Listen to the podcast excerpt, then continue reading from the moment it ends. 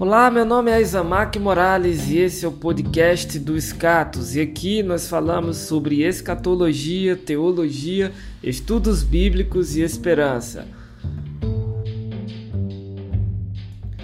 Bem, o nosso convidado hoje é cristão, empresário, investidor no mercado financeiro e também é graduado em gestão financeira.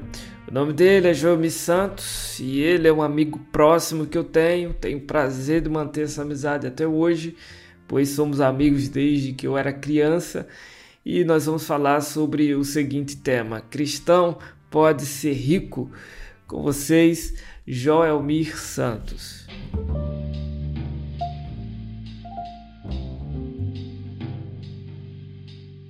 Olá, Azamaka, é um prazer estar aqui conversando contigo. É um prazer estar falando aí com quem estiver nos ouvindo. É, se é de dia, bom dia, né? Boa tarde, boa noite. Não sei que horas você está ouvindo esse podcast, mas é uma honra muito grande estar aqui, né? E que Deus possa nos dar o claro discernimento, né, para falar desse assunto tão importante, tão relevante, é, tão rico de informações, né? Eu acredito que se separarmos aqui 4, 5 horas, 6 horas de relógio, talvez não, é bem certo, não vamos conseguir falar de tudo, né? Porque é muito amplo, mas vamos lá, vamos tentar responder algumas perguntas e, e trazer as melhores respostas possíveis, né, para perguntas tão importantes. Show de bola, Joami. E sem mais delongas, eu queria começar a iniciar o nosso assunto, nosso bate-papo hoje e falar é, sobre o tema proposto, fazendo uma pergunta central: ricos podem ser salvos? E a resposta para essa pergunta, pelo menos bem antes do, do tempo que nós estamos vivendo hoje, era não. E para muitos hoje em dia ainda é não. Muitos líderes, inclusive no início da era cristã, diziam não.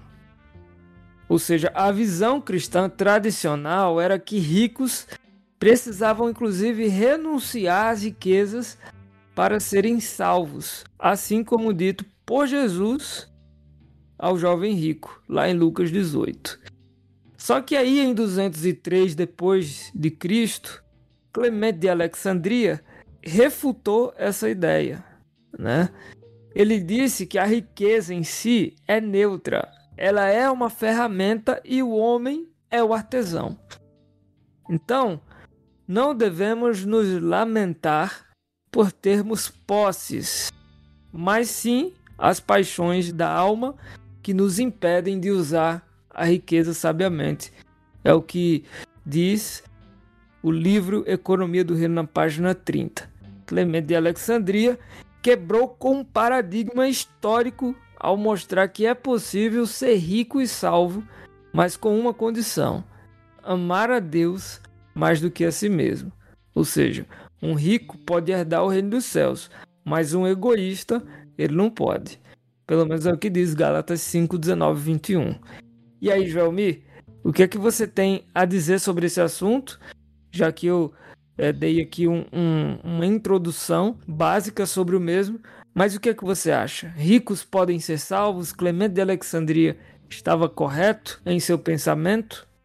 Correto. Porque ricos não apenas podem ser salvos, como devem ser salvos, né? No quesito de levar o evangelho aos ricos, eles precisam conhecer esse evangelho porque eles precisam ser salvos. Afinal de contas, uma pessoa rica de bens materiais, é, tirando a riqueza, ela é uma pessoa como outra qualquer, né? Isso já nos ajuda a compreender pensamentos equivocados que existem por aí, onde diz que fulano é assim porque é rico. Fulano faz isso porque é rico.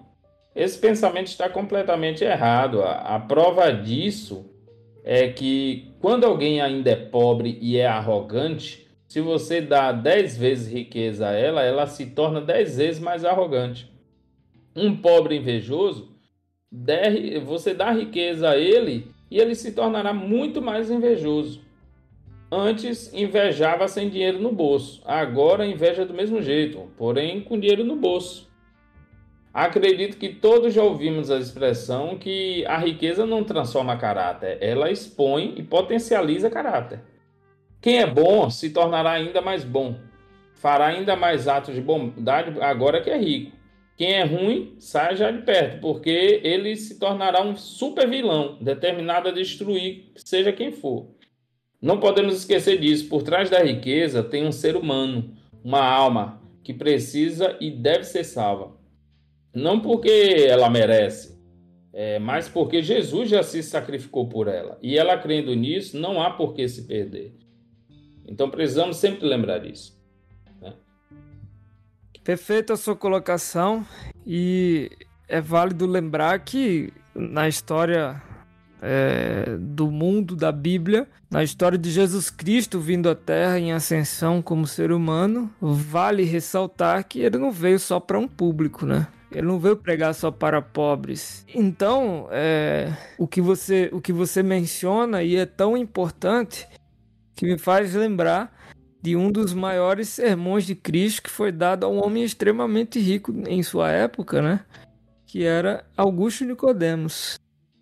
E ele era tão rico que ele ajuda Cristo em algum, em algum certo momento.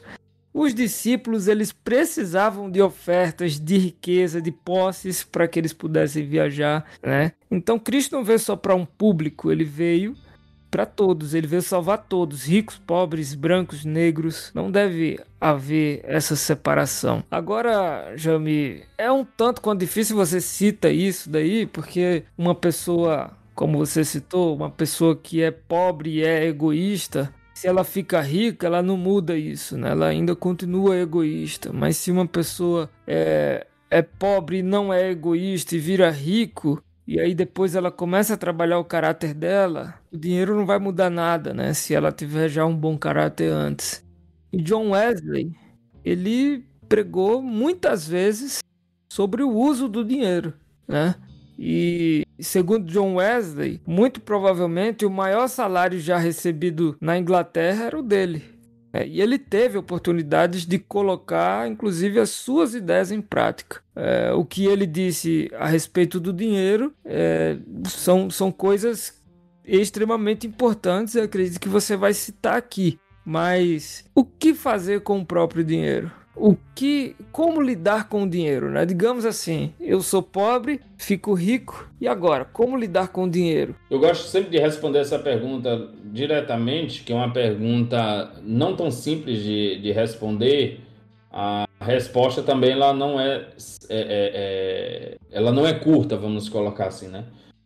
E a resposta de como lidar com o dinheiro é pedindo a Deus sabedoria, talento, autocontrole, inteligência emocional e principalmente o discernimento de que seu dinheiro deve ser muito bem cuidado porque na verdade não pertence a você, e sim a Deus.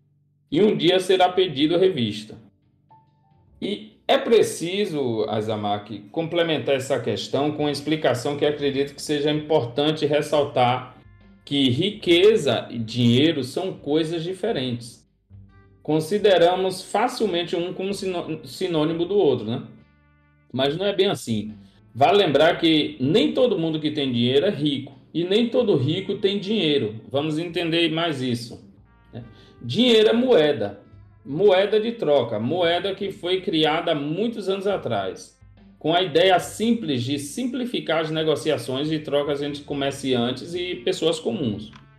Dinheiro como moeda de troca é de grande relevância na vida das pessoas. Afinal, quem tem dinheiro consegue, dependendo da quantidade de dinheiro em posse, trocar esse dinheiro por muito, muitas outras coisas. Diferente da época do escambo, onde para se obter um saco de tomate, você teria que oferecer quem, a, quem, a quem tem um saco de tomate algo que fosse do interesse dele dela, né, da, dessa pessoa. E se você não tivesse nada que interessasse ao proprietário dos tomates, e aí? E pois é, isso mesmo, você simplesmente não teria os tomates, ficaria sem, triste, né? Mas era assim que funcionava. Porém, hoje no nosso tempo, com dinheiro, você tem algo que é facilmente aceitável por qualquer pessoa como moeda de troca, por qualquer mercadoria ou serviço, hoje você consegue trocar, né? você consegue efetuar a troca por dinheiro. Então, agora já fica mais fácil de perceber que quem tem muito dinheiro tem acessos, tem facilidades, possibilidades e oportunidades de negociação melhor do que quem não tem, né? E dessa forma, chegamos ao, ao ponto da questão: como se lida com o dinheiro? Agora que entendemos que dinheiro abre portas, você já deve ter entendido que lidar com dinheiro não é fácil, porque imagina você possuir algo que te dá vantagens e possibilidades infinitas de escolha e realização. Você provavelmente sentirá um mix de emoções e sentimentos positivos e negativos quanto a isso, que seria até difícil de explicar. O dinheiro ele faz isso, ele mexe diretamente com nossos sentimentos, paixões, emoções, vícios e etc. Por isso é tão difícil lidar com dinheiro. Não deve ser a primeira vez que, que ouvimos essa, né? Lidar com dinheiro é muito difícil. Né? Justamente por isso, porque na época em que você precisava de tomates e sabia que quem tem tomate só aceita maracujá na troca, você providenciava o quê? O maracujá. E em seguida trocava pelos tomates, simples. Agora com dinheiro, não. Você tem o dinheiro, você quer tomates, mas você sabe que com esse dinheiro você pode também comprar feijão, arroz, tomate, alface, chocolate, biscoito, refrigerante e, e etc. Né? Ou seja, quando tu tem o dinheiro, quando você tem o dinheiro, abre-se um mundo de possibilidades em sua frente e aí você precisa muito, muito mais do que um simples sentimento né, por tomates para poder tomar a decisão correta, que é como usar esse dinheiro da melhor forma possível. Para nós, crentes e cristãos, automaticamente cai um peso maior sobre nós, sobre como usar o dinheiro da melhor forma possível.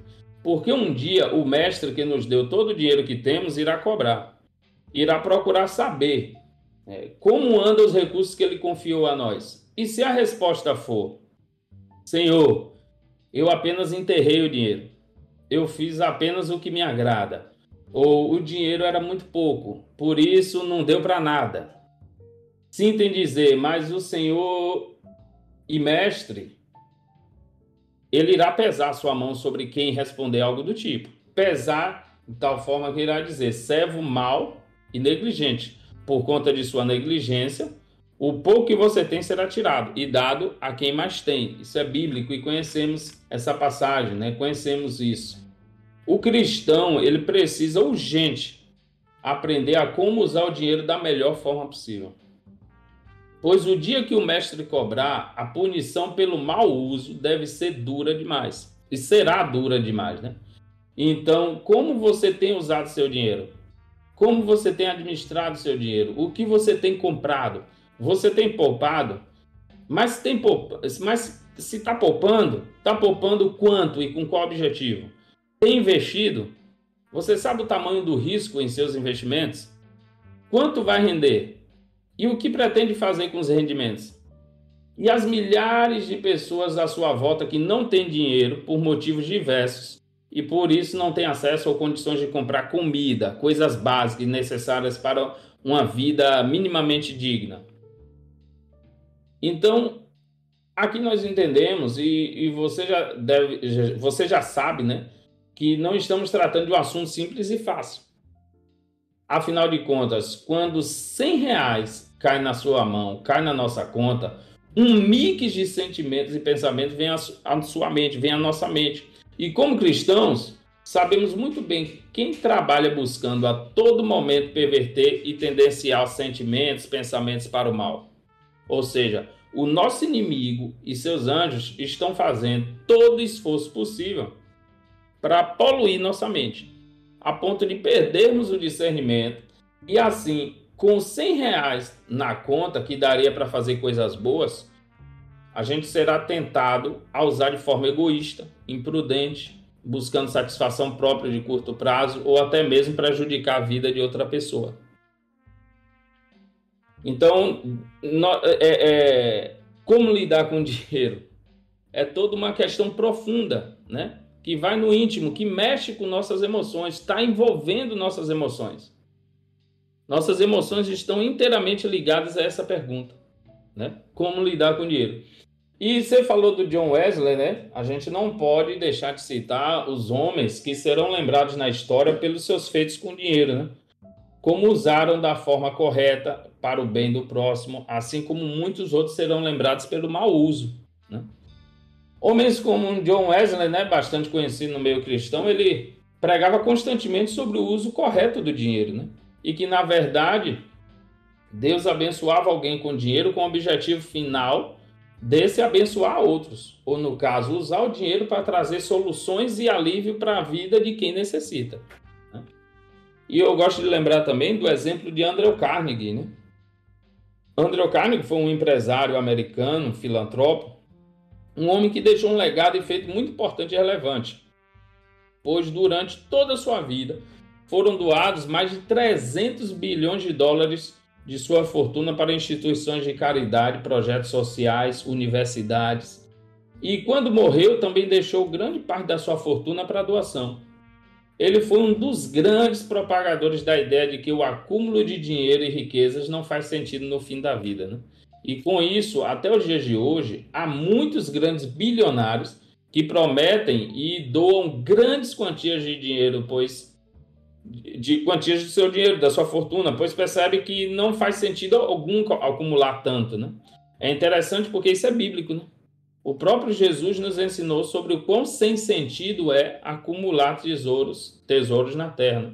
Muitos super ricos sabem disso. Então, esse é o ponto. É, como se lidar com dinheiro? Né? Como se lidar com dinheiro? Devemos lembrar de tudo isso. Dinheiro ele é moeda de troca. Dinheiro ele mexe com nossas emoções sentimentos e dinheiro deve ser usado é, da forma mais inteligente possível, buscando investimento, buscando rendimentos e dinheiro precisa ser também usado para abençoar a outros. Né? Caramba, perfeito o seu as suas colocações aí, Jomi. Perfeito demais. Enquanto você falava, você cita uma, uma máxima que é extremamente é, real assim para os nossos dias. Dinheiro, inclusive, é um daqueles assuntos sensíveis de tratar, inclusive de tratar até na igreja, né? Porque em torno do dinheiro, em torno dele, há posições extremadas, né? Conceitos, inclusive, deturpados inclusive, há casos de escândalos envolvendo dinheiro com crentes, né? Então, algumas igrejas, alguns líderes evitam até tocar muito no assunto para não serem mal interpretados, né? Mas é, é impossível deixar de abordar um tema que está tão presente na vida, não só na minha, não só na sua, não só de crentes, não só de evangélicos, enfim, na vida de todo mundo, né? Eu dei, eu gosto de lembrar, Zamak, eu dei o exemplo aqui dos 100 reais. Eu, eu não sei se você sabe, mas a quantidade de confusão que acontece dentro de uma igreja por conta de 100 reais. Por conta de, não sei, não é grandes quantias, né? Irmão entra em contenda séria com outro irmão por causa de 100 reais. Por causa de, a gente não está falando de 10 milhões, não é quantidade, é o dinheiro em si. Então, esse assunto não pode ser deixado de lado nas igrejas. A igreja ou liderança que ignora esse assunto ou deixa de lado está cometendo um erro gravíssimo. Isso, e, e, a palavra de Deus, ela não só menciona o dinheiro, como também nos ensina a maneira correta de lidar com ele, né? Então, dentro desse espectro, talvez o grande desafio hoje para nós cristãos, para qualquer pessoa, independente de ser religiosa ou não, o grande desafio além de examinar e estudar sobre o tema, né, também seja para os cristãos agora examinar o mesmo corretamente, se voltando às escrituras, né, para compreender aí a abordagem mais adequada sobre o tema. E, e é basicamente isso. E aí a gente entra nessa outra questão, né? Como que o cristão pode lidar com a riqueza e com a pobreza? Porque talvez é, a, a, pobreza esteja em um outro extremo, né? No que diz respeito ao pensamento de muitos. Eu já, por exemplo, participei de uma. Eu já fui membro, já frequentei uma igreja em que algumas pessoas já me falaram que eu não poderia é, extravasar na roupa, e nisso eu acredito, mas o que ela queria dizer é que eu não podia comprar um terno tão bom assim, não poderia usar um sapato tão bonito assim, ou não poderia usar uma gravata tão bonita, ou também não poderia me arrumar tão bem, porque o cristão ele tem que ser simples, ele tem que ser humilde e ele não pode é, sobressair, né? A imagem de Cristo tem que transparecer sobre ele. Bom, existem verdades aí dentro desse desse desse, desse aspecto aí que eu mencionei, mas também existe, existe um, uma pitada ou, ou até mesmo mais de uma pitada, acho que algo bem extremo por aí, né? Então as pessoas às vezes confundem, mas como é que o cristão ele pode lidar com esses dois temas que é a riqueza e a pobreza? Como é que você acha que o cristão pode lidar com isso? Primeiro, primeiro entendendo que riqueza e pobreza são temas relativos. É, são é, riqueza é relativo, pobreza é relativo. E, e eu quero trazer uma, uma, ideia aqui, por exemplo, eu pensei em trazer uma ideia aqui sobre o, o, o, o pão, ou como entender esse relativismo, né? Com relação à riqueza, por exemplo. A gente já entendeu que dinheiro é uma questão à parte a ser pensada, estudada com muita cautela, né?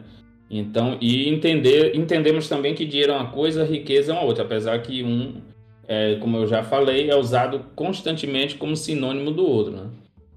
É, afinal, ter riquezas não seria ter muito dinheiro, por exemplo? Também, mas não se limita a isso. Né? Riqueza, no sentido filosófico, pode significar milhares de outras coisas além de dinheiro. É, um pai ou mãe, é, ou uma mãe, geralmente trata seus filhos como a maior de suas riquezas, né? Ou aquilo que se tem de mais precioso. E não podemos negar que sim, né? Filhos são herança do Senhor, assim como o dinheiro, né? Filhos são bênçãos que Deus nos dá e sim, um dia o Senhor cobrará. Onde estão os filhos que te dei? Não é assim? Então, no sentido material e financeiro, riqueza é ter patrimônio ou bens que representem dinheiro e poder, né? E vale considerar alguns pontos importantes aqui, é, e curiosos do tipo, que quem tem 800 mil reais, 800 mil reais em patrimônio ou acumulado de renda no Brasil é considerado rico, segundo a pesquisa da Bloomberg, né, em 2020. É, porém, esse mesmo patrimônio convertido em moeda local em algum país africano essa mesma pessoa poderia ser facilmente considerada uma multimilionária, uma super rica. E levando o mesmo caso para alguns países aí super desenvolvidos, esse mesmo patrimônio te colocaria como uma pessoa pobre. Então aí você já começa a entender um pouco como a riqueza é relativa, né? Como eu comecei comentando. É, é... Então a riqueza de bens materiais ela é relativa ao contexto social onde vive a pessoa. Isso é muito importante de se falar porque tem muita gente por aí, aqui no Brasil, que tem uma casa para morar, tem cama, tem geladeira, televisão, comida na geladeira, né? E até um dinheirinho na conta. Essa pessoa se acha ou se intitula pobre devido ao contexto local. Mas ela esquece que tem muitos países aí fora que ela seria facilmente considerada rica. É por isso que está escrito na Bíblia que em tudo devemos dar graças, porque Deus tem provido muito mais do que você pensa ou percebe. Né? Algumas pesquisas sobre classe social aqui no Brasil em 2022 mostram que bem menos de 20% da população pode ser chamada de rica ou super rica. Essa, essa última, no caso, os super ricos, né, ainda é de 3% da população, é muito pouco, né? Mostra que vivemos em um país onde temos uma população majoritariamente vivendo nas classes C, D e E, ou podemos chamar de classe média, é, pobre e extrema pobreza, né?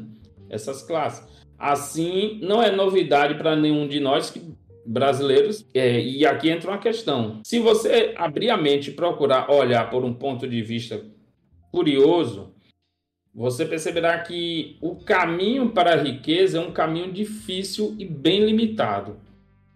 Afinal, poucos conseguem, poucos chegam lá. Assim mesmo, é a salvação, por exemplo. Muitos são chamados, mas muito poucos serão os escolhidos e salvos. A pergunta então é: você quer estar entre os poucos salvos? Correto. Você quer estar entre os poucos salvos, né? Se sim, você busca isso com sinceridade. Né? Você precisa buscar isso com sinceridade e com determinação. E com a riqueza é bem parecido no sentido de decisão. Você precisa querer estar entre os poucos, fazer diferente do que a maioria faz e trilhar um caminho muito mais difícil. Né? Não é errado ou um caminho é, é, é, é, não é errado querer trilhar esse caminho, né? Claro, evitando é, evitando é, fazer coisa errada, né? Cometer pecados ou, ou, ou, ou é, muita gente pensa em prejudicar até outras pessoas para poder alcançar patamar de riqueza. Porque esse caminho da riqueza é um caminho que exige esforço, né? exige estudo, dedicação, consagração, sabedoria, determinação, resiliência, fé, confiança em Deus, tudo isso. Então, esse é o, o caminho para a riqueza. O que o cristão precisa entender sobre riqueza e pobreza é isso, que é relativo né? e que é um caminho difícil para a riqueza. Mas que é um caminho que, assim como a nossa salvação, né? vai exigir o quê? foco, determinação, é, é, é, persistência, né? E, e, é uma questão muito interessante esse ponto que eu gosto de trazer também, é de entender um conceito aqui extremamente importante sobre riqueza, que riqueza nada mais é do que consequência do, bem, do, do uso de talentos. O que é que eu quero dizer com isso? é que muitas das vezes a gente interpreta, ou até mesmo tem gente que em seu íntimo deve pedir a Deus: Deus, me dá riqueza. Não faz sentido. Riqueza é consequência de uma outra coisa. Né? Riqueza, por exemplo, é consequência do bom uso do dinheiro.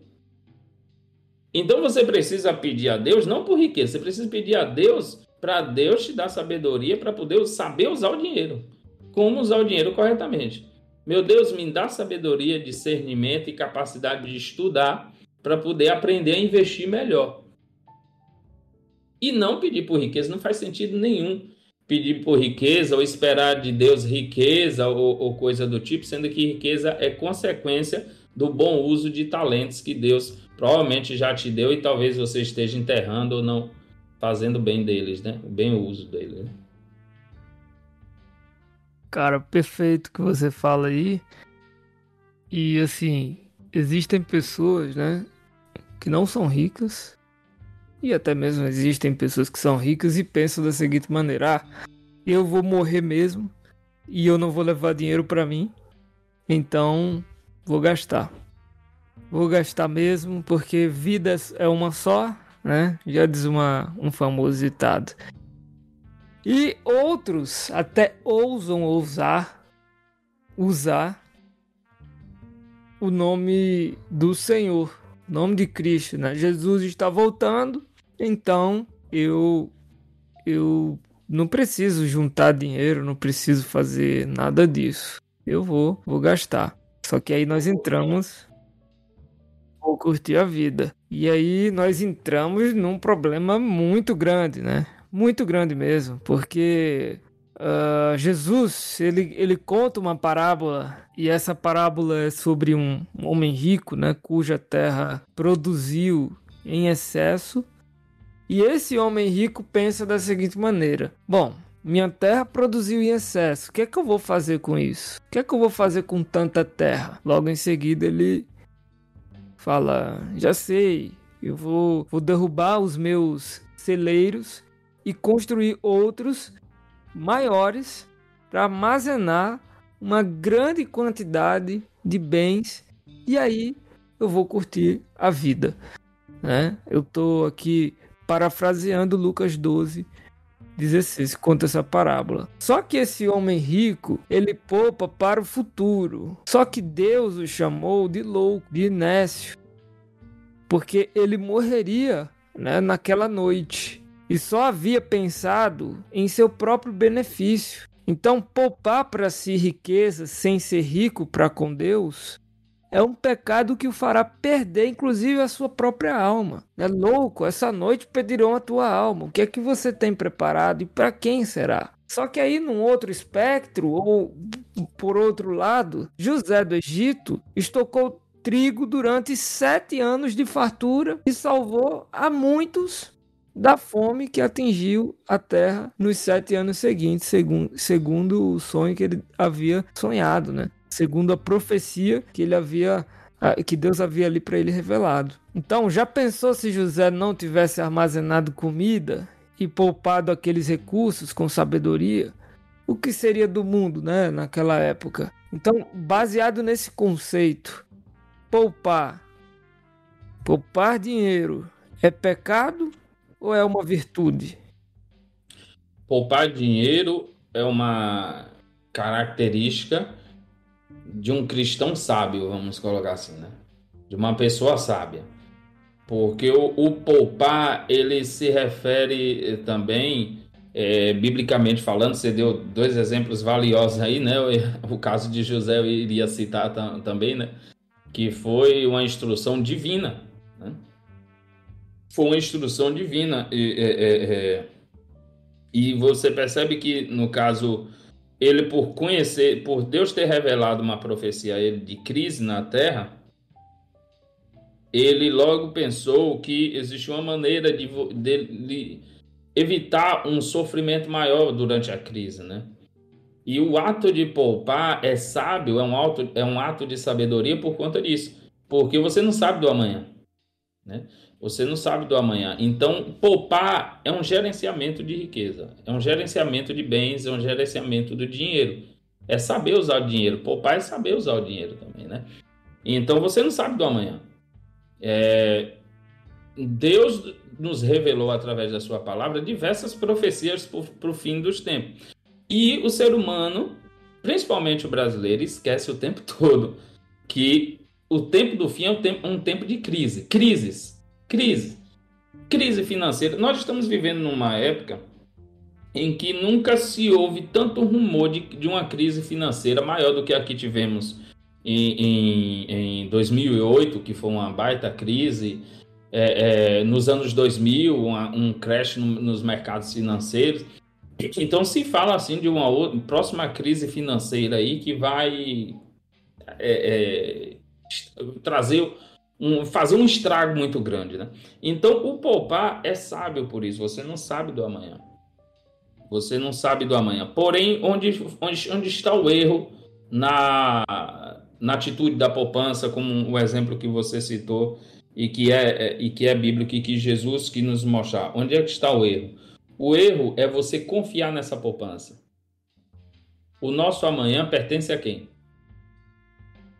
O nosso amanhã pertence a Deus, não pertence a nossas poupanças. Né? Então tem gente que confunde isso. Tem gente que vai dormir tranquila à noite confiando no dinheiro que tem na conta. Confiando na poupança que tem na conta. Eu, meu dinheiro, minha conta tá muito gorda, tá gordinha, tá. Graças a Deus, tô, tenho casa, tenho terreno, tenho imóveis, está tudo muito bem, eu vou dormir tranquilo agora. O que eu quero, você já viu gente falando que o que quer é dormir em paz, eu dormir tranquilo com as contas tudo paga, na, isso aí é bom também, mas com dinheiro na conta, né? Com muito dinheiro na conta, ou seja, é o mesmo erro. É o mesmo erro que Jesus quis nos ensinar através da, parábola, né? Confia nas suas riquezas, confia na sua poupança, confia é, é, nas suas reservas. E isso é um erro gravíssimo gravíssimo, né? Porque se você falar isso, por exemplo, um exemplo prático de quem confiou em poupança e viu uma, uma, uma coisa terrível acontecer aqui no Brasil, foi quem viveu a era Collor, do, do governo Collor, onde quem confiou nas poupanças, à noite foi dormir com 100 mil reais na poupança e no outro dia não tinha mais nada. Não tinha mais nada. Né? Então, E entre diversos outros exemplos, né, inflação está aí destruindo o seu dinheiro reservado, seu dinheiro que você guarda, que você poupa, a inflação ela só serve para destruir esse dinheiro, isso é um outro assunto, né? Então, é, é, é, não confie na poupança, confie em Deus. Mas poupança é sabedoria, sim, poupar é sábio. Perfeito. E a gente entra agora numa outra questão, tão difícil quanto essas que a gente já comentou. Porque a gente já entendeu aqui no nosso assunto que ser rico não é pecado, né? Principalmente quando o dinheiro foi ganho de forma honesta.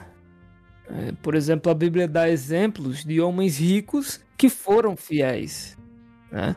Como por exemplo Abraão, Jó. Só que aí Salomão, que era o homem mais rico de sua época, ele reconhece que a riqueza não traz satisfação. Ele fala isso lá em Eclesiastes. Né? E ele fala: com muito ou pouco dinheiro, a satisfação é uma bênção que vem de Deus, não do dinheiro. Eu posso ser totalmente satisfeito com a vida que eu vivo sem ser rico, e posso também ser rico e satisfeito. A riqueza, ela na verdade traz muitas vantagens, mas também traz muitas responsabilidades. Você citou aí algumas delas. Então, quanto mais rico uma pessoa é, mais é a responsabilidade que ela tem. Tem até uma, tem até uma frase, né, que é bem famosa aí no, no meio artístico e no meio cinematográfico, que com grandes poderes vem grandes responsabilidades. E de é fato, né? Então muitas pessoas ricas não conseguem descansar devido, inclusive, à preocupação com suas responsabilidades. Então, às vezes é melhor ter menos dinheiro com menos preocupação. Só que muitas pessoas também querem ser ricas porque acham que vão encontrar segurança e satisfação Onde? No dinheiro. Vão poder dormir tranquilas, né? Vão poder dormir tranquilos. Só que a riqueza pode desaparecer em um instante, né? E a pessoa pode ficar sem chão. Ou seja, colocar a confiança no dinheiro não é sensato. Que pergunta que eu quero fazer? É pecado simplesmente eu querer ser rico? Pergunta É uma pergunta é, é, bem curiosa, né? bem complexa, porque querer ser rico é, na verdade, ou, ou esse sentimento né, que muitas pessoas têm, isso é muita gente que tem esse sentimento, essa vontade, esse desejo, né? Eu quero ser rico, eu quero ser rico. Porém, esse desejo é equivocado, é um erro, né? Como eu falei, se riqueza é consequência, dos bom uso dos talentos que Deus te deu, então, meu amigo, você tem que observar que você já está errado aí. Que você não tem que querer ser rico, você tem que querer ser bom em alguma coisa. E você sendo bom em alguma coisa, há grandes chances dessa coisa que você é bom te dar muito dinheiro. E a consequência vai ser a riqueza. O jogador de futebol, a gente está em época de Copa do Mundo, né? Tem que lembrar deles, né? Em um jogador de futebol é muito rico porque ele quis ser rico? Não. Ele quis ser um melhor jogador de futebol possível. Ele quis ser um bom jogador de futebol. E por isso ele é rico. Você está entendendo? Então, é interessante, você fez a pergunta da forma que muita gente é, é pensa. É, é, eu quero ser rico. Né? Eu, eu quero ser rico. Então, é pecado querer ser rico? Não. Né? E a resposta é não. Mas a gente precisa sempre lembrar que essa resposta está, né? É, é, é, há, há, há, pessoas que cometem erros né, na pergunta. A resposta não, que eu digo, a, a, a pergunta, ela precisa, a gente precisa sempre lembrar que não é pecado querer ser rico, mas também a ideia de querer ser rico pode estar errada. Né? Pode estar errada. E aí onde entra o ponto é, é, chave que podemos analisar da seguinte forma: é pecado querer ser rico? Muita gente vai cometer inúmeros pecados para ser rico. Então, o pecado não é querer ser rico. O pecado é o que você vai fazer para ser rico. Né? E aí que entramos na questão, porque muita gente, para querer ser rico, vai mentir, vai ser falso, vai criar falsos testemunhos, vai adulterar, vai matar, vai é, desonrar pai e mãe, vai é, é, esquecer de Deus. Né? Então, é pecado é, querer ser rico? Não. Mas o que é que você vai fazer para ser rico? Isso aí pode responder. É. Isso aí pode responder. É, é de diversas formas você pode cometer né, vários erros né, nessa jornada né, de querer ser rico. Perfeito. o dinheiro, ele, ele não é tudo na vida, né? A Bíblia diz lá em Provérbios, ou seja, Salomão, né? Que há quem se faça rico, não tendo coisa alguma, e quem se faça pobre, tendo grande riqueza. Então, o resgate da vida do homem são as suas riquezas, mas o pobre não tem meio de se resgatar. Lá em Mateus fala que os humilhados serão exaltados, né? E a Bíblia diz também em Tiago Diz: Olha, ouvi, meus amados irmãos, não escolheu Deus os que são pobres quanto ao mundo para fazê-los ricos na fé e herdeiros do reino que prometeu aos que o amam.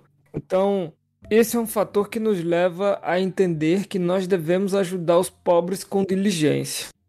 Bíblia diz também, lá em Gálatas 2,10, né, que é, é uma recomendação de Paulo, de Paulo aos Gálatas. Ele diz: recomendando-nos somente que nos lembrássemos dos pobres, o que também procurei fazer com diligência. Então, é pecado ignorar os necessitados. Sobretudo, Jami, eu, eu fiz recentemente um post para a página de um amigo meu, pastor Eleazar Domini, falando sobre esse tema. Ele me mandou uma citação de Ellen White e a gente resolveu fazer um post sobre ela. E ela fala exatamente sobre isso.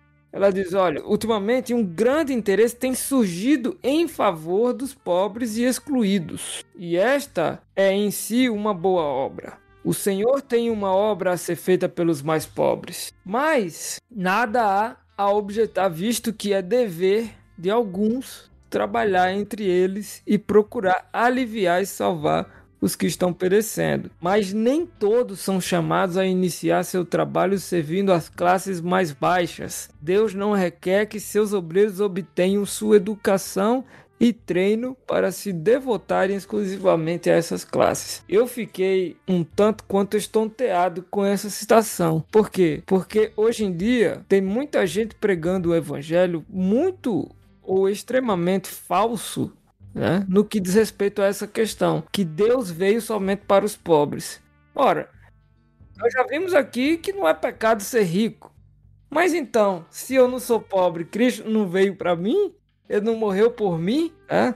Lá em João fala que Deus entregou seu Filho unigênito para todo aquele que nele crê. Ele não diz só para os pobres. Então nós entramos talvez aí numa dicotomia gigantesca. E aí entra a seguinte questão: nos ajude a entender o que Deus pensa sobre os pobres. É, o que Deus pensa sobre a pobreza, né? Podemos colocar assim também. E é um, um, ponto muito interessante, porque a grande verdade que precisamos começar entendendo é que Deus não queria que existisse pobreza. Não é plano de Deus. Primeiro ponto é esse. É plano de Deus a existência de pobres ou a existência de pessoas necessitadas, pessoas carentes? Não mesmo. A gente não encontra base bíblica nenhuma dizer que Deus criou o homem para ser pobre, carente, necessitado, é, que vivesse em dificuldade, que vivesse em penitência, em, em, em, trazendo para os nossos dias que vivessem em semáforos, que vivessem com fome, que vivessem dependendo de, do Estado, é, é, isso não tá, isso não tem base bíblica nenhuma para isso, né? Pelo, pelo contrário, é, nós temos base bíblica para evidenciar que Deus, é, principalmente com a sua nação, uma nação que foi escolhida, né? É, no Velho Testamento, conhecemos uma nação que foi escolhida por Deus para ser chamada de seu povo.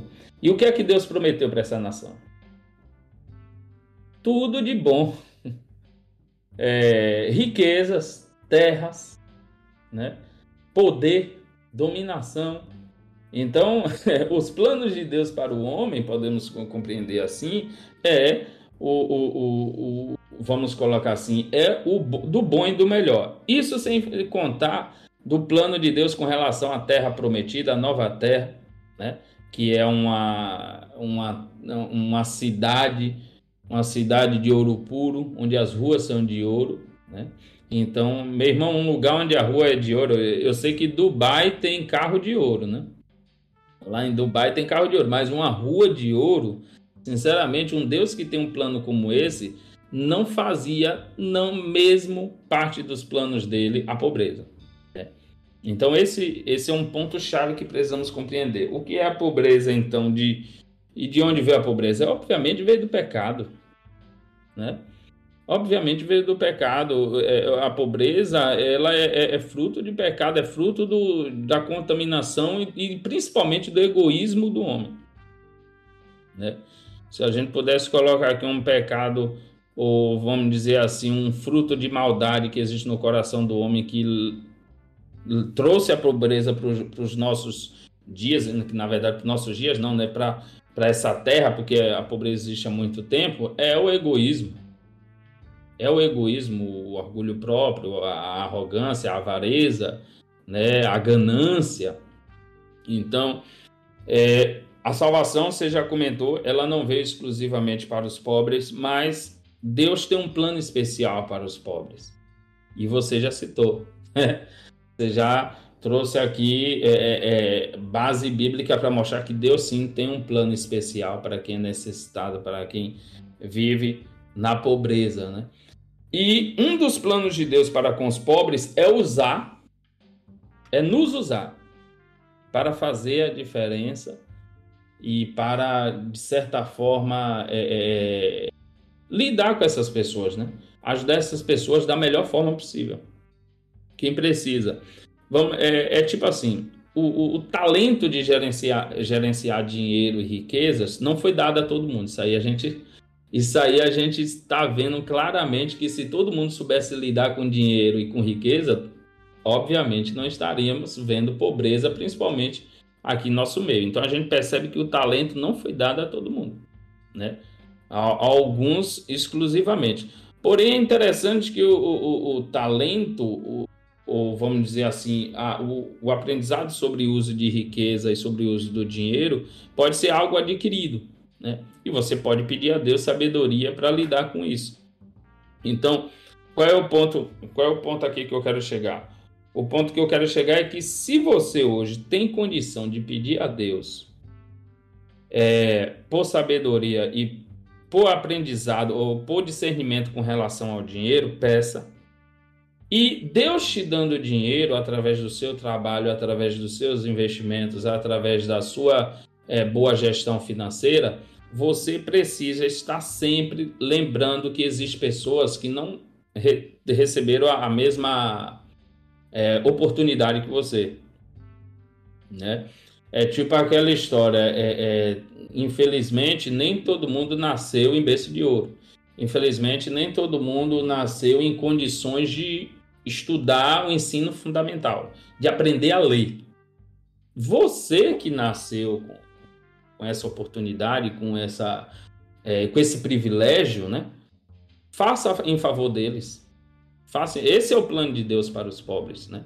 O, nos usar, nos usar nós que temos discernimento, que temos condição de estudar, que temos condição de, de buscar e alcançar riqueza, o plano de Deus é nos usar para aliviar a dor dessas pessoas, aliviar suas necessidades, aliviar o, os seus dilemas, né? E se nós ignorarmos esse, esse plano e essa missão, eu acredito que Deus não vai se agradar. E a surpresa, né, no dia final pode ser pode ser triste, caso ignorar, caso ignorando. Né? Isso mesmo, cara, perfeito. Perfeito demais. E assim, é... não se deve negar de forma alguma que é uma grande obra ajudar o próximo. principalmente os mais necessitados. Né? Cristo viveu entre eles, mas ele não fez dessa classe seu único objeto de atenção. Então, a gente precisa ajudar a todos que estão ao nosso redor, porque muitas vezes a gente coloca na nossa cabeça e Satanás ele é muito ardiloso, ele trabalha com os extremos, né? Quando é com 8 é com 80, e aí às vezes a gente cai nessa nessa tentação, nesse, nesse pecado de achar que somente um público, ressaltando que eu havia falado no início que você complementou, que somente esse público é interessante para o evangelho, na verdade não, né? Devemos devemos fazer o nosso nosso trabalho, devemos ajudar, mas existem existe muitos outros, se não necessitados de, de ajuda financeira, necessitados também de ajuda emocional, psicológica, enfim, todos numa categoria aí de humanos precisam de Cristo. Agora nós falamos sobre a pobreza, vamos voltar um pouco sobre a riqueza, porque de fato o dinheiro ele parece ser mesmo algo inofensivo, né? Ele parece ser algo inofensivo. Ele pode nos dar conforto material, ele pode suprir as nossas necessidades e proporcionar-nos muitas coisas que são extremamente boas.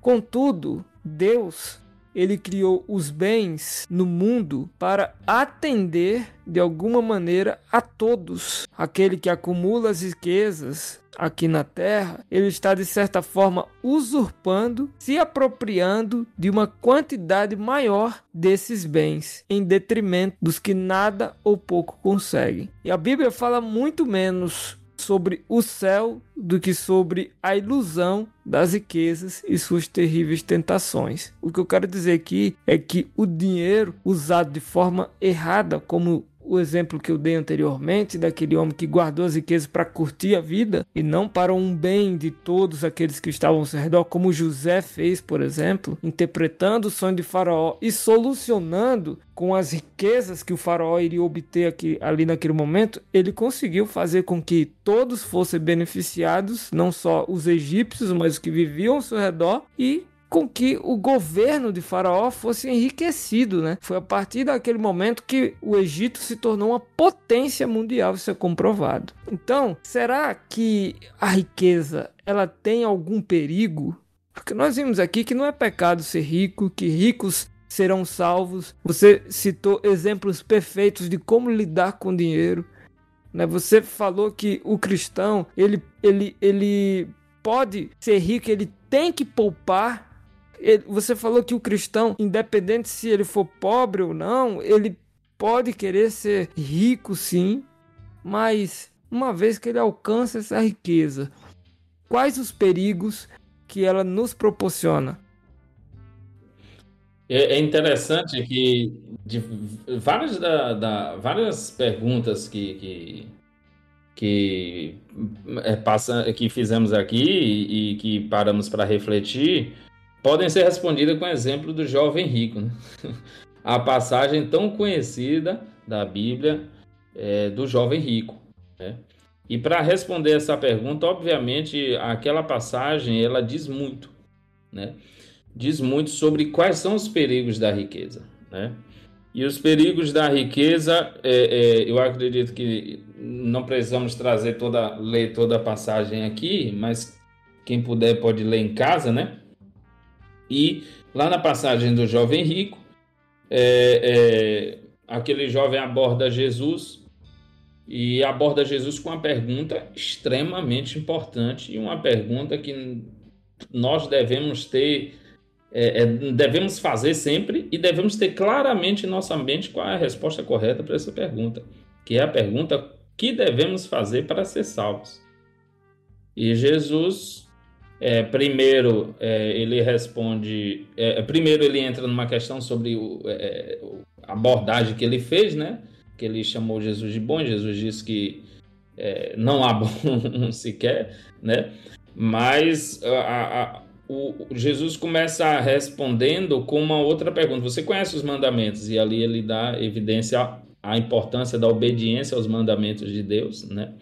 Porém, o segundo ponto, Jesus entra numa questão delicada, né? A questão delicada que comentamos aqui, que nas igrejas pouco se fala porque é um assunto delicado. Jesus entrou numa questão delicada ali.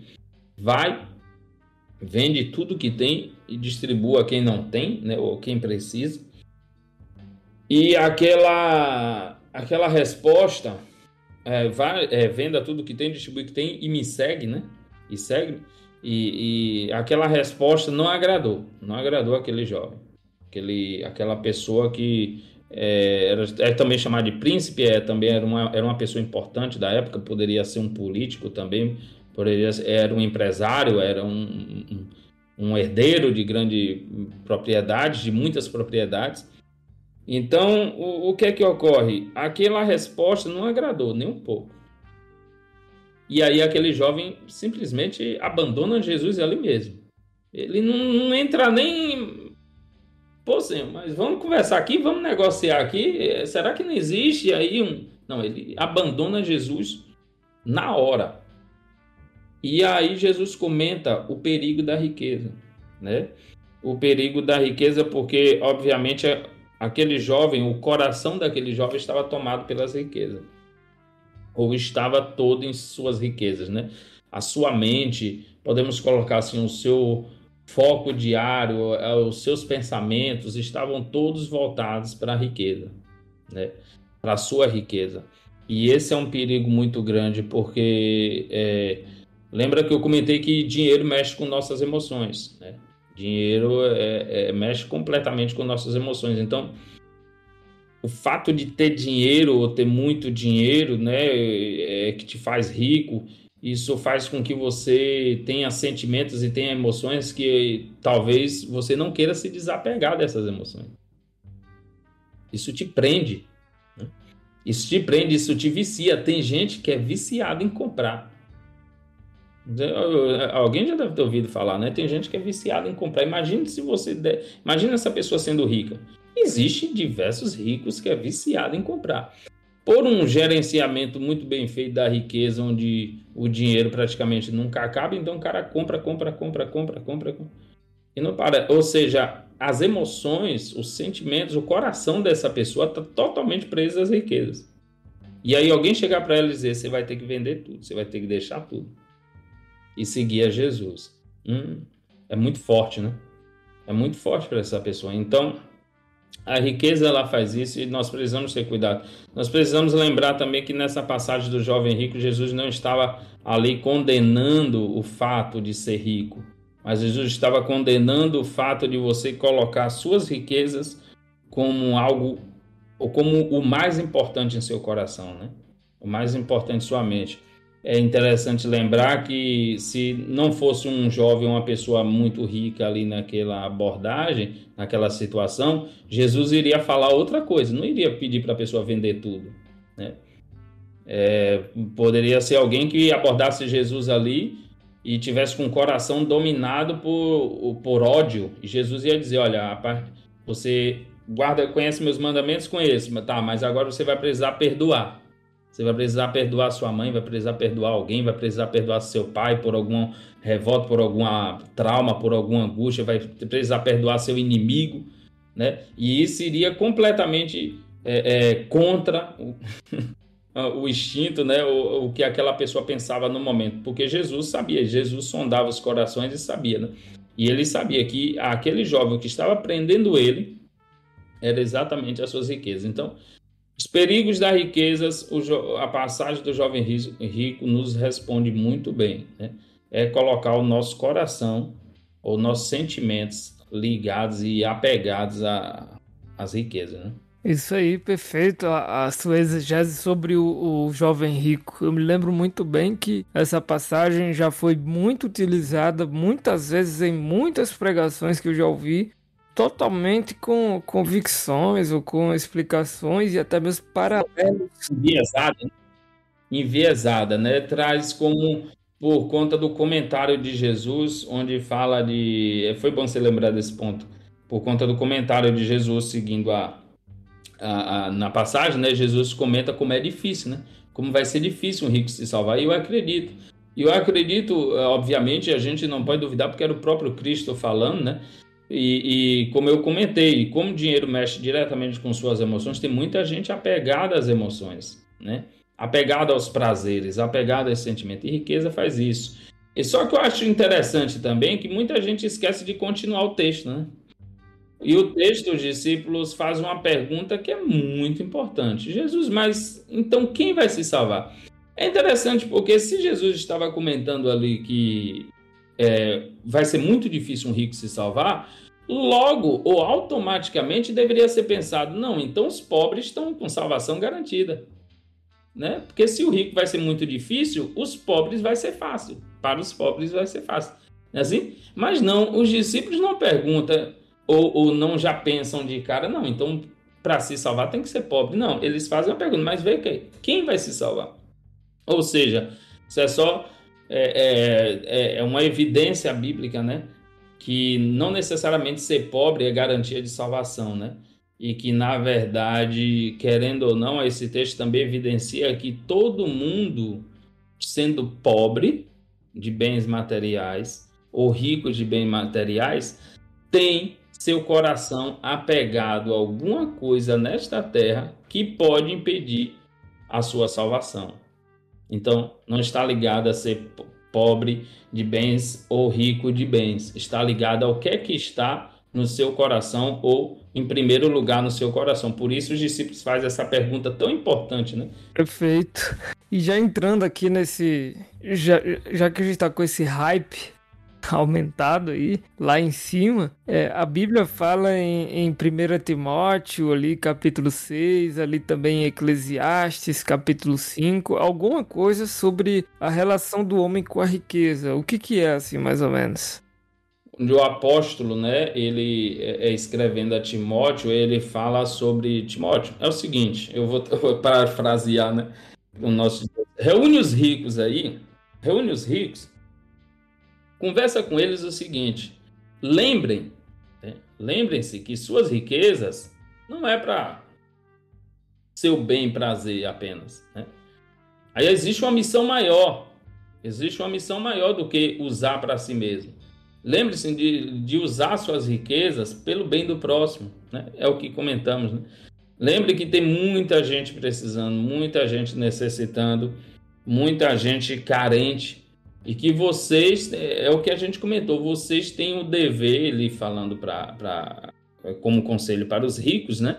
Vocês têm o dever, é, é, é, já que vocês conhecem desse assunto de riqueza, de, de, de gerenciamento de riqueza, é, é, de bens materiais e tudo mais, vocês têm o dever de ajudar a quem não tem, a quem precisa. E é interessante porque o texto também é, é, dá um, nos traz o um entendimento de que está é, é uma pedida ali para os ricos eles, é, por exemplo, até ensinarem os pobres a como é, gerenciar melhor os seus bens, vamos colocar assim, né? compartilhar com eles, atender às necessidades dele. Né?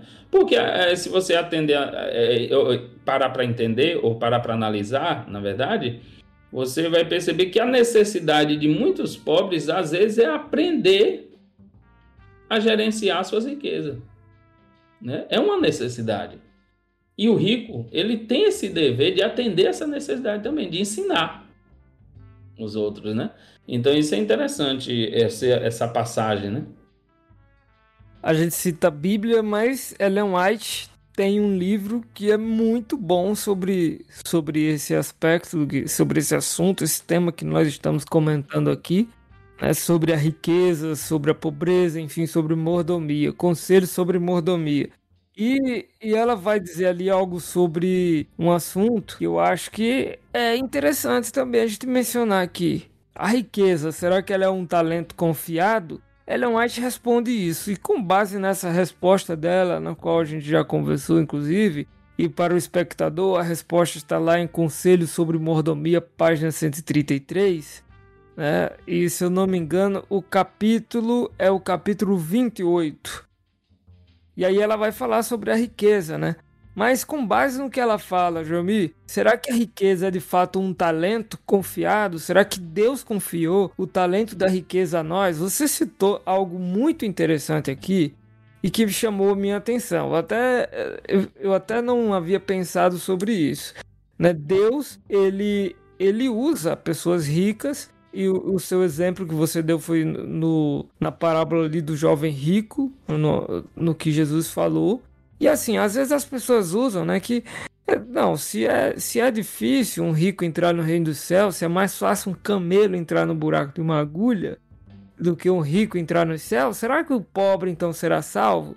Mas olha só, olhando por esse lado, eu, eu acredito que assim, você citou no começo que o rico, a gente não pode simplesmente chegar e pedir a Deus, Senhor, eu quero ser rico, porque Deus não é um, um Aladim, um, um, um da lâmpada, né? Que, que concede três desejos. Deus não é Papai Noel, né? Você tem, tem princípios para você fazer, cumprir, para você chegar. Você precisa trabalhar e etc. Mas se eu alcancei a riqueza, isso significa que agora eu tenho uma responsabilidade gigantesca em minhas costas, que é ajudar o pobre, né? Então será que essa responsabilidade, na verdade, para nós se torna um talento concedido por Deus? Porque não é fácil.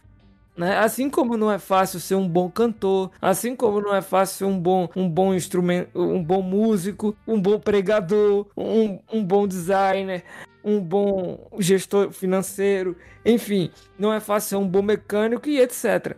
Será que como não é fácil ser rico, será que Deus, em sua imensa sabedoria, colocando sobre nós a responsabilidade de ser rico, será que isso também envolve talento?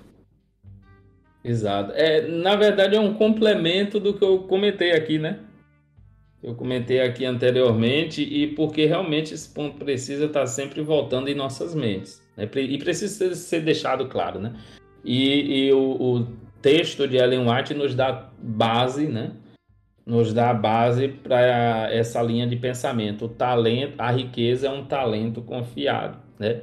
eu gosto de ver assim aqui ela já coloca já a consequência no caso né como a, a riqueza como um talento mas que propriamente quando a gente for ler a passagem lá no livro de Conselhos de Maldomia a gente vai compreender que aqui ela está falando do uso da riqueza né do uso da riqueza ou seja é, é, é, e é, eu comentei que para chegar nesse patamar de riqueza, antes de saber usar riqueza, vamos colocar assim, você precisa saber como chegar até lá, né?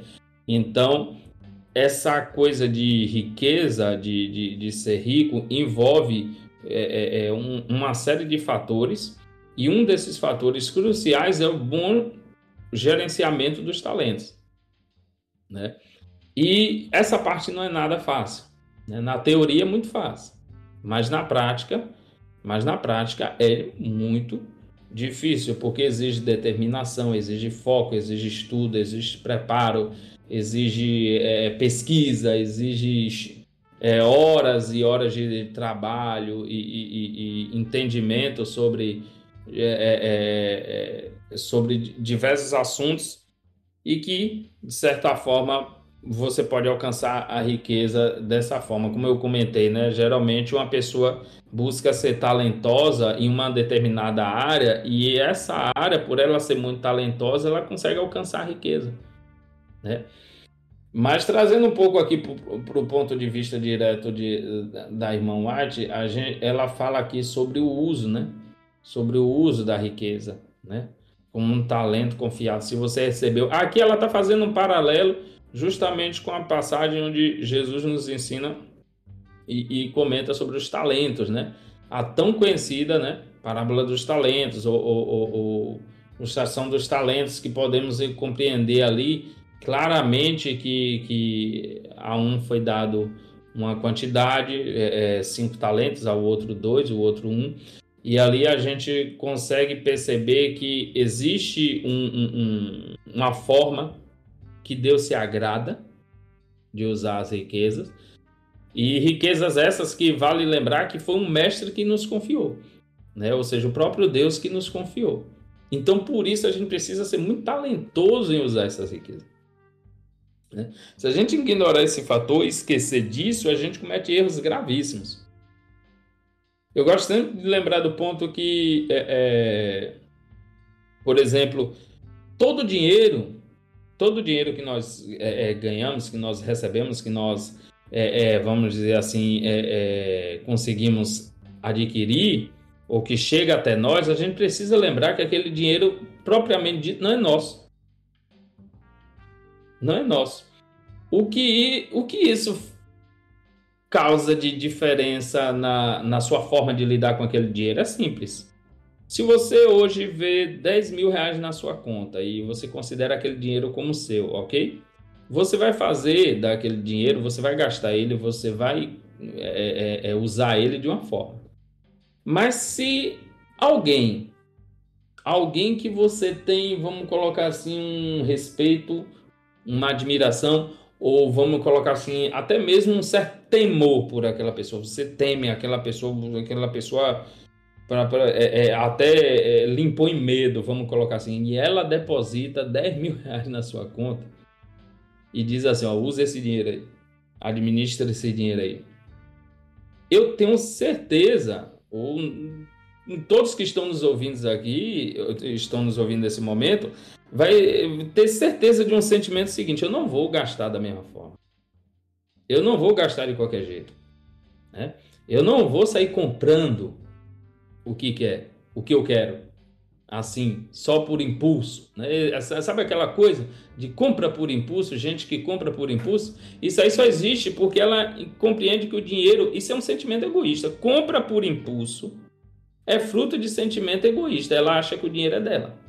Então ela gasta como ela quiser, por impulso, entrou no shopping, viu, pá. Já. Se o dinheiro, se ela tem essa consciência que o dinheiro não é dela, ela vai olhar para aquela roupa do shopping e vai dizer: hum, tá na promoção? Tá. É bonito? Tá. É tentador? É, mas será que devo?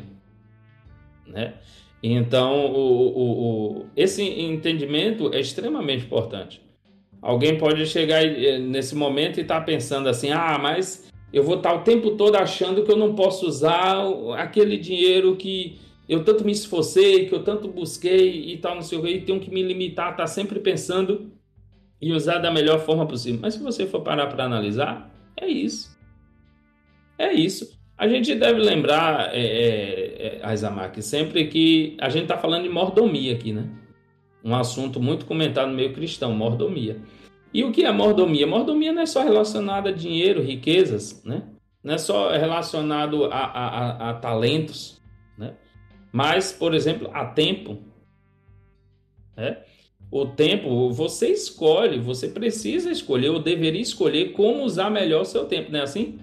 Por quê? Porque você percebe que é uma coisa que muitas das vezes está fora do seu controle. E se você não usar da melhor forma possível, você pode perder, você pode. Não volta, né? É uma coisa que não volta. Então a mesma coisa é dinheiro. Né? A mesma coisa aqui é dinheiro. Você precisa aprender a usar da melhor forma. Né? Então, se esse entendimento de pensar é, é, é que o dinheiro não é seu, mas de outra pessoa ou de alguém muito ma maior do que você, se isso te ajuda né, a gerenciar melhor esse talento, então faz. E vamos sempre lembrar do, do aspecto do seguinte, é, que todo talento dado por Deus, vamos lembrar, na, na passagem, um recebeu um, outro recebeu dois e outro recebeu cinco, mas ninguém recebeu nenhum. O que isso quer dizer? Isso quer dizer que todo mundo recebeu algum talento. Então você, por mais desorganizado ou, ou, ou, ou que faça muita loucura com finanças, com dinheiro, você precisa lembrar, você tem um talento aí para a riqueza. Né? Deus te deu, porém não está sendo desenvolvido, não está sendo aprimorado, não está sendo, é, é, é, vamos dizer assim, não está sendo melhorado a cada dia. Então peça a Deus, peça ajuda a Deus, peça sabedoria, né? peça sabedoria. E, e é isso que a irmã White falou. Ela dá vários conselhos aqui, né? não use de qualquer forma, né? É, busque é, é, ajudar os pobres, né? E faça o, ou busque usar os seus recursos da melhor forma. Então gerencie esse talento, né? Peça a Deus instrução e sabedoria para poder lidar com esse talento e aprimorar ele também. Né?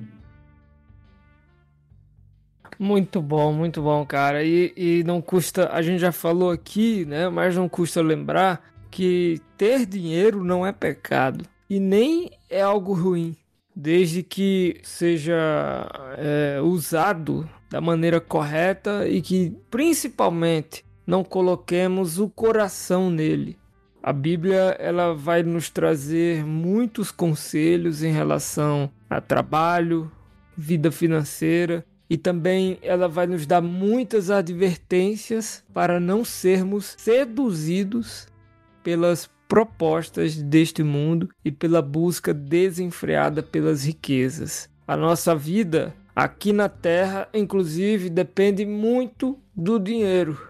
Né? Nós passamos boa parte do tempo trabalhando para ganhar nosso sustento, e se não soubermos administrar o que nós recebemos, enfrentaremos muitas dificuldades. Mas aí, há algumas pessoas e há um ditado bem famoso, novamente um ditado, né? Dinheiro sempre traz ditados famosos, jargões famosos.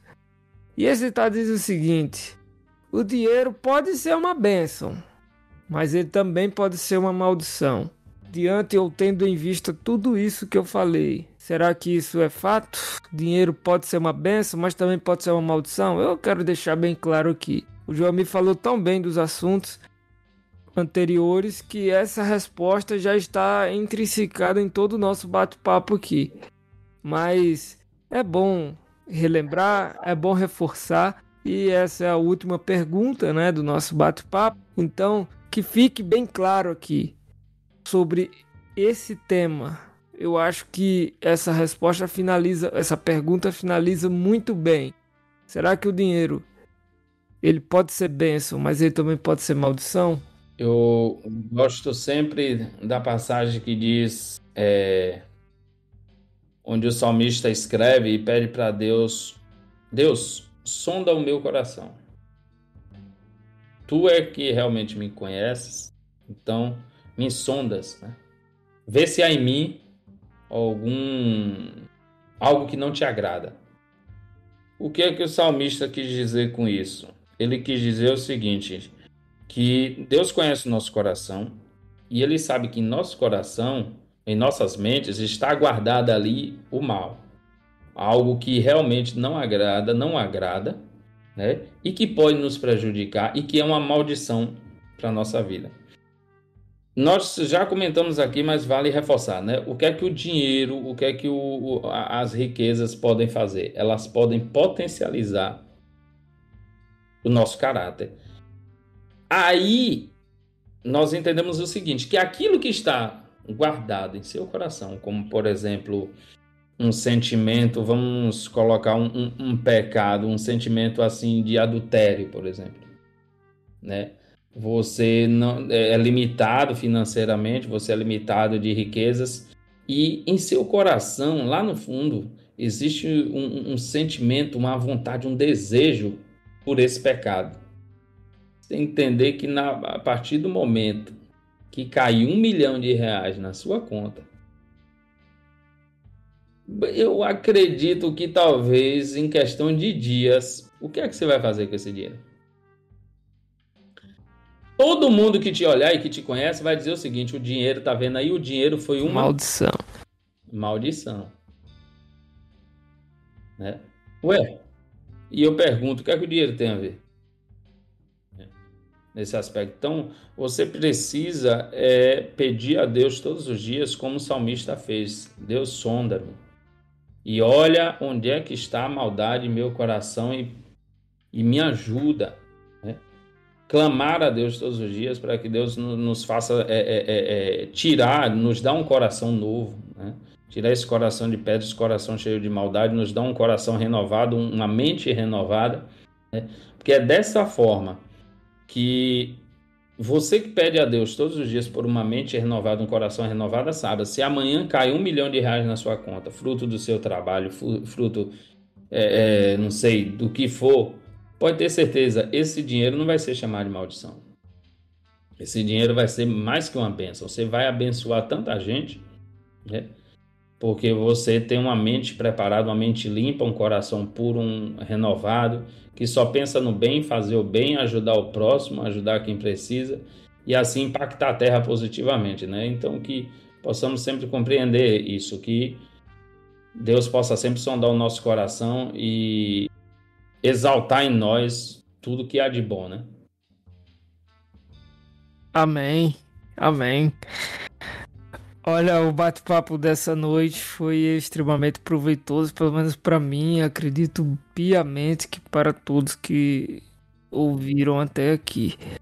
Que Deus seja louvado por esse tema, por esse assunto, que nós busquemos os nossos recursos, mas que em primeiro lugar não ignoremos a nossa vida espiritual. Em segundo lugar, não ignoremos a nossa saúde. Em terceiro lugar, não ignoremos a nossa família. Eu poderia é, colocar aqui, elencar muitos outros temas para que a gente não pudesse ignorar. Eu poderia, inclusive, enumerar aqui e classificar qualquer um colocando em primeiro para terceiro dessas três que eu citei, mas todos esses três quesitos são extremamente importantes. Que nós sigamos, né? Inclusive fazendo com que todos os nossos recursos sejam utilizados para a honra e glória de Deus. Afinal, é o que diz a Bíblia, né? Tudo quer comais, quer bebais, quer façais qualquer outra coisa. Passe para a honra e glória de Deus. Então, esse é o ponto. E, Jomi, muito obrigado uma vez mais por você ter aceitado participar aqui conosco e compartilhado os seus conhecimentos no, nesse, nesse tema, né? Nos ajudado quanto ao mesmo. Eu tenho certeza que vai ser vantajoso e extremamente benéfico para muitas pessoas, assim como foi para mim nessa noite ter aprendido um pouco contigo. E que Deus abençoe cada vez mais que você continue se engajando aí nesse tema. E eu falo isso justamente porque tem sido tem, temos te, temos tido déficit né, desses temas, desses assuntos na igreja, né, no meio evangélico. Então nós precisamos de pessoas qualificadas como você é para falar sobre o mesmo. Olha, uma vez mais que Deus o abençoe, abençoe sua família, abençoe sua vida espiritual, que você progrida mais, que você cresça mais em sua graça, para que possa nos ajudar constantemente. Queremos trazer você de volta aqui outras vezes para falar sobre outros temas, porque você é qualificado. E nós temos o costume, Joami, de, de concluir o nosso programa, o nosso episódio, com uma oração. E o convidado é quem, é quem sempre faz é quem sempre presta essa honra, né? Então, ore e dê também as suas palavras finais ao nosso telespectador. Bom, as palavras finais eu quero agradecer, primeiramente a Deus pela oportunidade que Ele nos dá de conceder tempo e liberdade, né? Liberdade religiosa para estar tá falando desses temas é, vinculado tão importantes e vinculado à nossa fé também, né? É, nos dias de hoje. Então, é, graças a Deus por isso, pela saúde, né? Pela disponibilidade de tempo. Não é fácil encontrar tempo para estar tá aqui, né? E, em segundo lugar, eu sou muito grato a Deus pela, é, pelo apoio da minha família também. Minha esposa me ajudou muito a estar tá aqui hoje, né? Então, sou grato a ela. É, e eu acredito, e, e, e grato a, a, a você, Azamar, por esse convite e por esse trabalho por esse trabalho. Quero te parabenizar aqui por esse trabalho, é, por, esse, por essa série de conteúdos que você está criando aqui e promovendo na internet. Né? Deus tem te usado muito e eu acredito que essa mensagem será é, alcançada, será distribuída né? e compartilhada por muita gente, vai fazer a diferença na vida de muitas pessoas. Né? Com fé em Deus. Amém. Então vamos orar, né? Vamos orar. Pai nosso que estás nos céus, Senhor Deus, muito obrigado, Pai, pela oportunidade que o Senhor nos concede de estarmos aqui, nesse momento, refletindo, aprendendo, discernindo, pensando, Pai, mais um pouco sobre verdades tão é, verdades tão impactantes em nossa vida diária e que muitas das vezes ignoramos, muitas das vezes deixamos de, de, de, de, de refletir mas que nesses momentos, nesses minutos que passamos aqui, Pai, que essas mensagens ou, ou, ou qualquer outra verdade que tu preparou para nós com relação a esse assunto, que possamos é, alcançar e, e, poder estudar mais e aprender mais diariamente, né? que tu possa trazer essas verdades até nós, né? É, porque precisamos, Pai, precisamos compreender melhor os teus planos para nós, para a nossa vida aqui na Terra. Sabemos que não estamos aqui somente para gastar como quisermos ou para fazer o que quisermos, o que bem entendermos, não. E nós já compreendemos isso aqui, que tu tem planos maiores para cada um de nós que está aqui nesta terra. Então, que tu possa nos trazer o discernimento claro. Nesse momento, imploro também pela vida de cada um que está nos ouvindo. Tu conhece a necessidade, a situação de cada um que está ouvindo nesse momento. Senhor possa trazer é, libertação, possa trazer é, força de vontade, possa trazer esperança, possa trazer conhecimento, discernimento, aprimoramento dos talentos para cada um que está nos ouvindo nesse momento.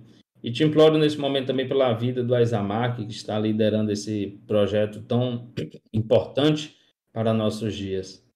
Obrigado por tudo que o Senhor tem feito por nós. Te imploramos pelo perdão dos nossos pecados e que teus santos anjos continuem conosco de agora e para sempre, Pai. Em nome de Jesus. Amém. Amém, Senhor. Uma vez mais, obrigado a você por ter ficado aqui até esse momento. Tenho certeza que o assunto dessa noite, desse episódio, vai ajudar você nesse quesito, né? Que são as finanças. O Jomi, como já foi dito antes, é qualificado, formado e também já é um investidor, já é um empresário, né? Já atua na área, então tem experiências. É, mas esse programa e esse episódio e esse tema foi falado justamente para te ajudar e para fazer com que Deus possa ser honrado não só em nossas vidas, mas também na sua. Que Deus o abençoe e nós queremos que você fique conosco para ouvir outros episódios que já tem aqui no nosso canal e também para que você possa ficar atento aos próximos episódios que irão ao ar já ainda nessa semana. Que Deus abençoe você, que Deus abençoe a sua família. Obrigado e boa noite.